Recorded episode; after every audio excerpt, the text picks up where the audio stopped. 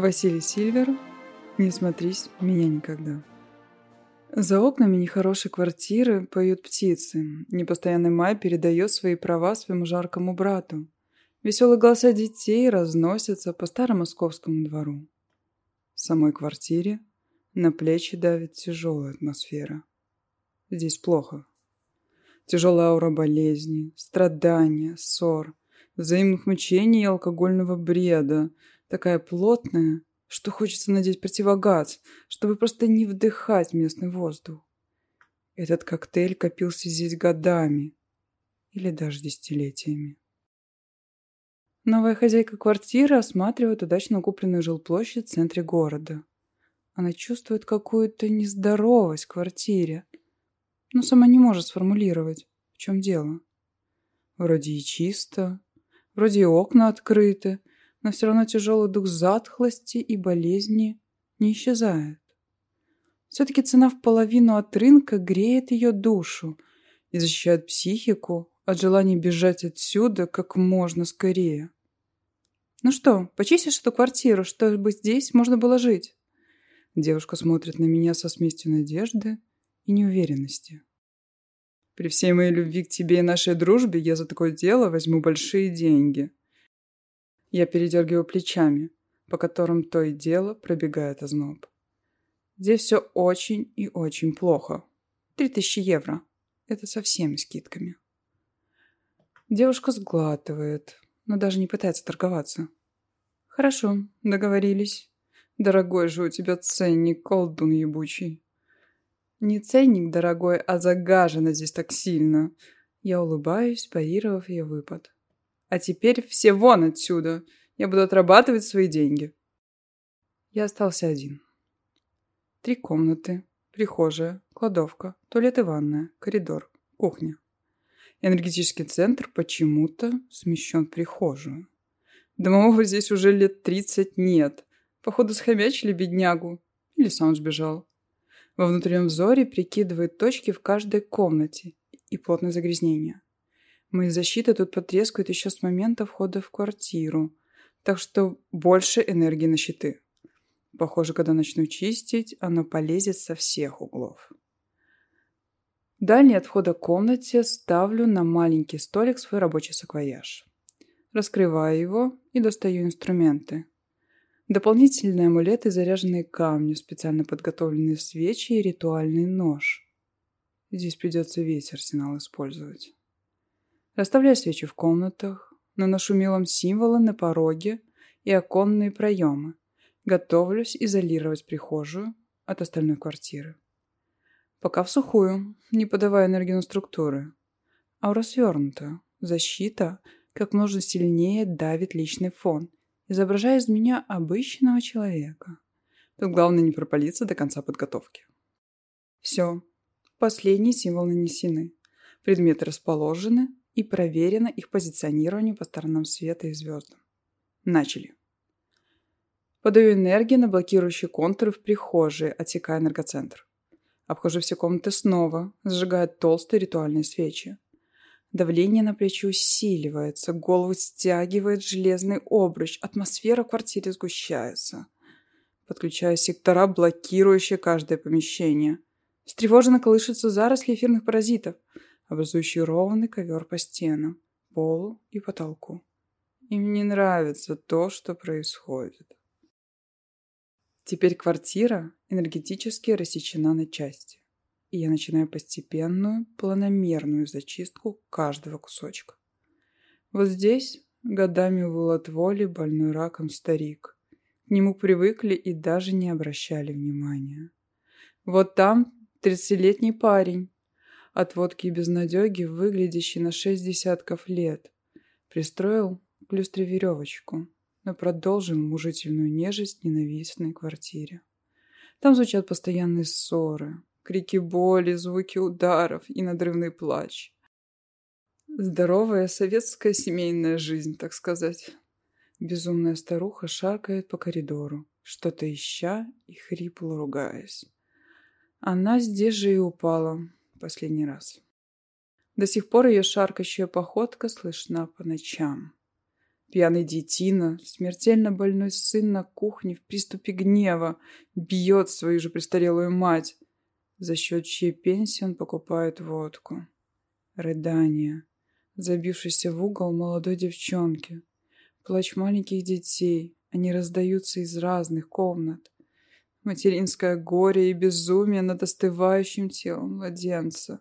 Синдром внезапной смерти. Врачи пожимают плечами. Тело житейское.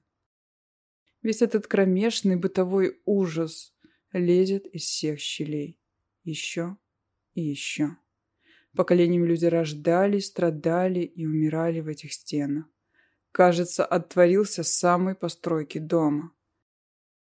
Тяжелые пласты ауры квартиры плавятся под натиском магической энергии, опадают, сливаются в открытые колодцы, но продолжают лезть и лезть.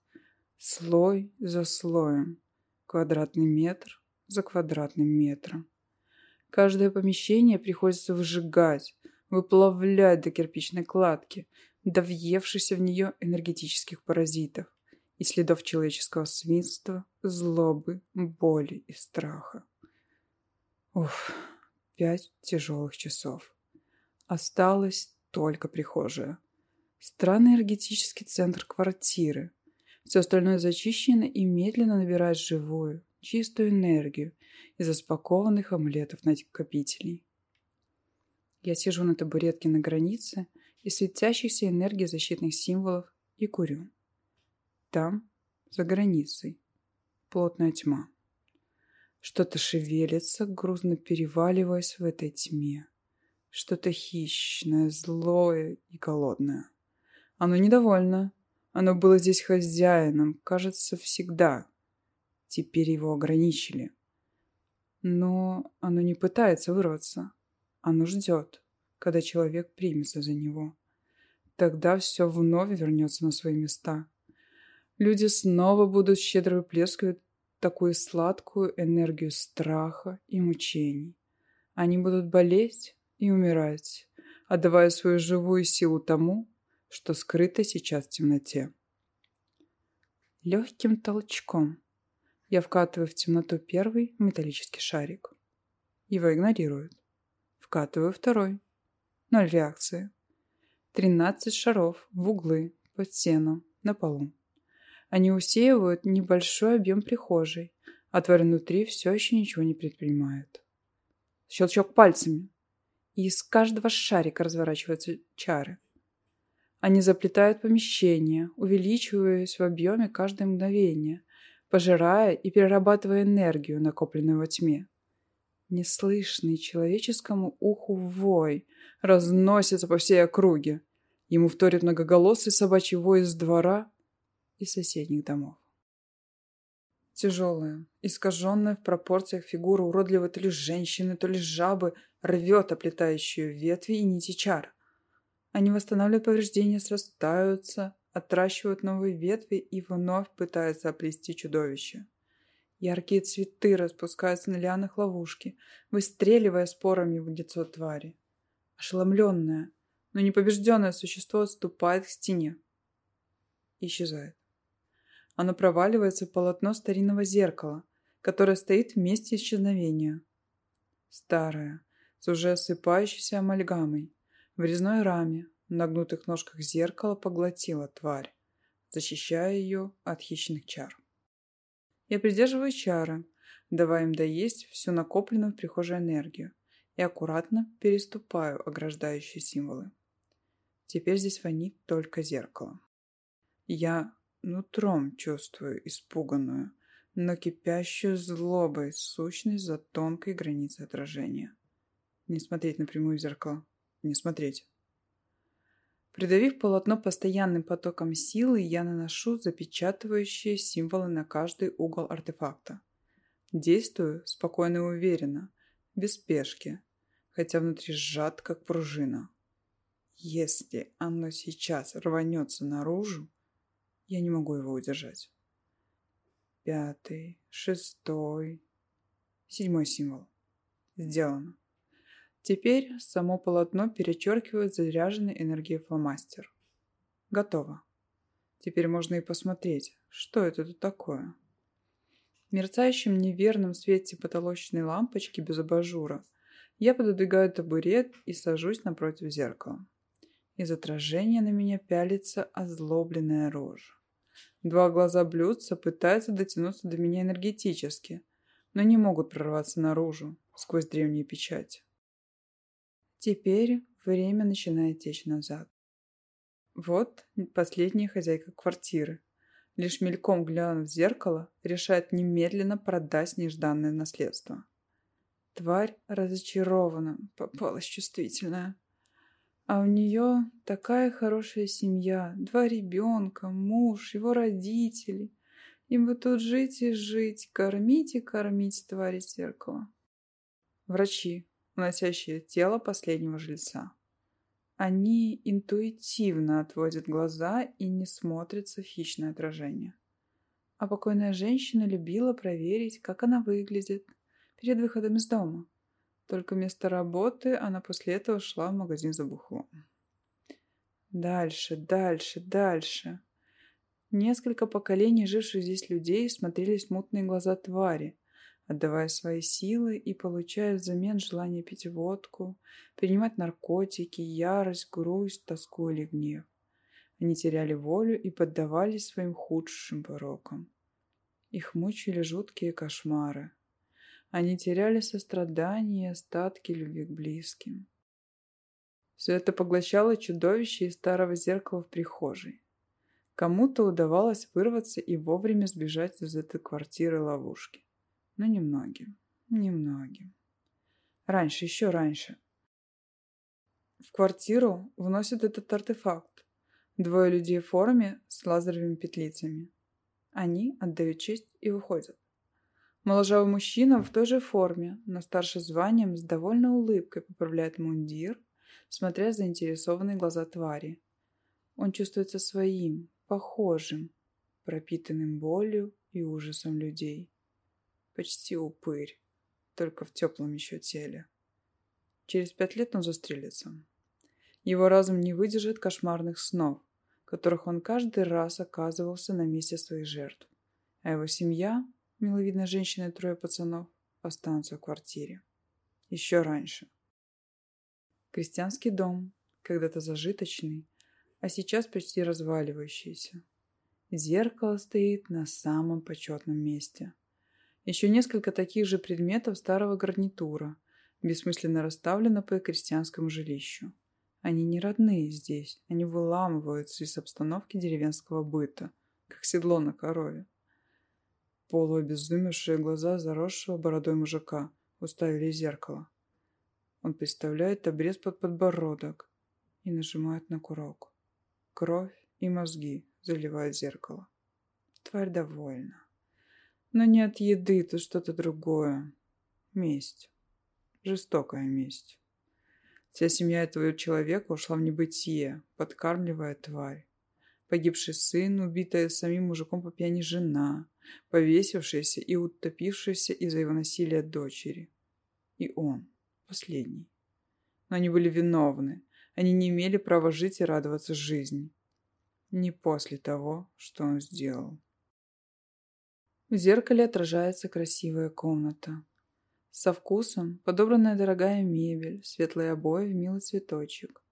Везде окруженные салфетки, а на комоде и на креслах разложены куклы в аккуратных платьицах. Но в отражении большую часть картины занимает кровать, заправленная покрывалом с оборочками. На этой кровати лежит растерзанное тело совсем юной девушки, практически девочки. Ее глаза смотрят в зеркало. Как и смотрели все время, когда крестьяне с красными повязками на рукавах издевались над ней, удовлетворяя свою злобу и животную похоть. В то время как за стеной орали от боли мать и сестра. Отца застрелили на ступенях дома. Маленьких братьев добили штыками. Кончилось их буржуйское время. Теперь свободная жизнь отец крестьянской девчонки, с которой они дружили все детство. Последним слез остывающего тела и, заправляясь по-крестьянски, плюнул в зеркало. Внутри зеркала открыл глаза тварь. Когда же, развеселившись, свободные труженики села грабили дом, выкинув тела хозяев в канаву, у твари хватило сил, чтобы зеркало поехало в дом бывшей лучшей подруги ее отца, любящего плеваться в отражении. Я сидел на табурете и курил. Теперь я знал историю этого существа. Когда-то ее звали Александрой. Она любила читать романы о любви и ездила по округе на новомодном девичьем велосипеде. Ей было 12 лет. Уничтожить тварь, которую она превратилась за эту сотню лет, это задача нетривиальная. Просто разбить зеркало, выпустить ее оттуда. Магически? Не за эти деньги, что мне обещали. Звоню хозяйке квартиры и прошу приехать. Прибытию моей подруги вся квартира наполнена свежестью и приятным летним воздухом. Старые вещи еще захламляют ее, но свежесть и приятная легкая атмосфера квартиры делают нахождение в ней приятным. Кажется, что воздух чуть светится в заходящих лучах солнца, бьющих через окно. «Офигеть! Как совсем другое место! Ты крут!» Девушка восхищенно обходит свой новый дом, улыбаясь и радостно расправляя плечи. Она уже прикидывает, какой ремонт она забабахает здесь, где что будет стоять, и как ей будет тут круто жить. За три тысячи евро я бываю очень крут, шучу я. Но у нас маленькая проблема. Указывая на плотно запечатанное зеркало, я начинаю рассказывать историю артефакта. Платить за уничтожение твари, естественно, девушка не хочет. Деньги на ремонт ей нужны. Хозяйка зовет дворников и просит их донести этот пережиток советского мещанства до мусорки. Главное, не разбив. Купюры в пару тысяч рублей придают бойцам в светоотражающих железах энтузиазма, и они берутся за переноску. Слежу, чтобы они его не сломали и не разбили по дороге. Я с грустью смотрю на стоящие у мусорного бака наследствие рабочей крестьянской революции. Прощай, Александра. Уже отходя от контейнеров, слышу за спиной невнятные голоса и матюги. Оборачиваюсь и вижу, как два мужика рабоче-крестьянского вида в домашней одежде и тапочках пристраиваются, чтобы поднять выкинутый артефакт. Через пару минут им это удается, и они споро тащат зеркало в направлении соседнего жилого подъезда. Ну что же, это их карма. Я, невольно улыбаясь и насвистывая «Интернационал», иду в сторону своей машины, помахивая саквояжем с уложенными туда купюрами Европейского банка. Мак сделал свое дело. Мак может уезжать.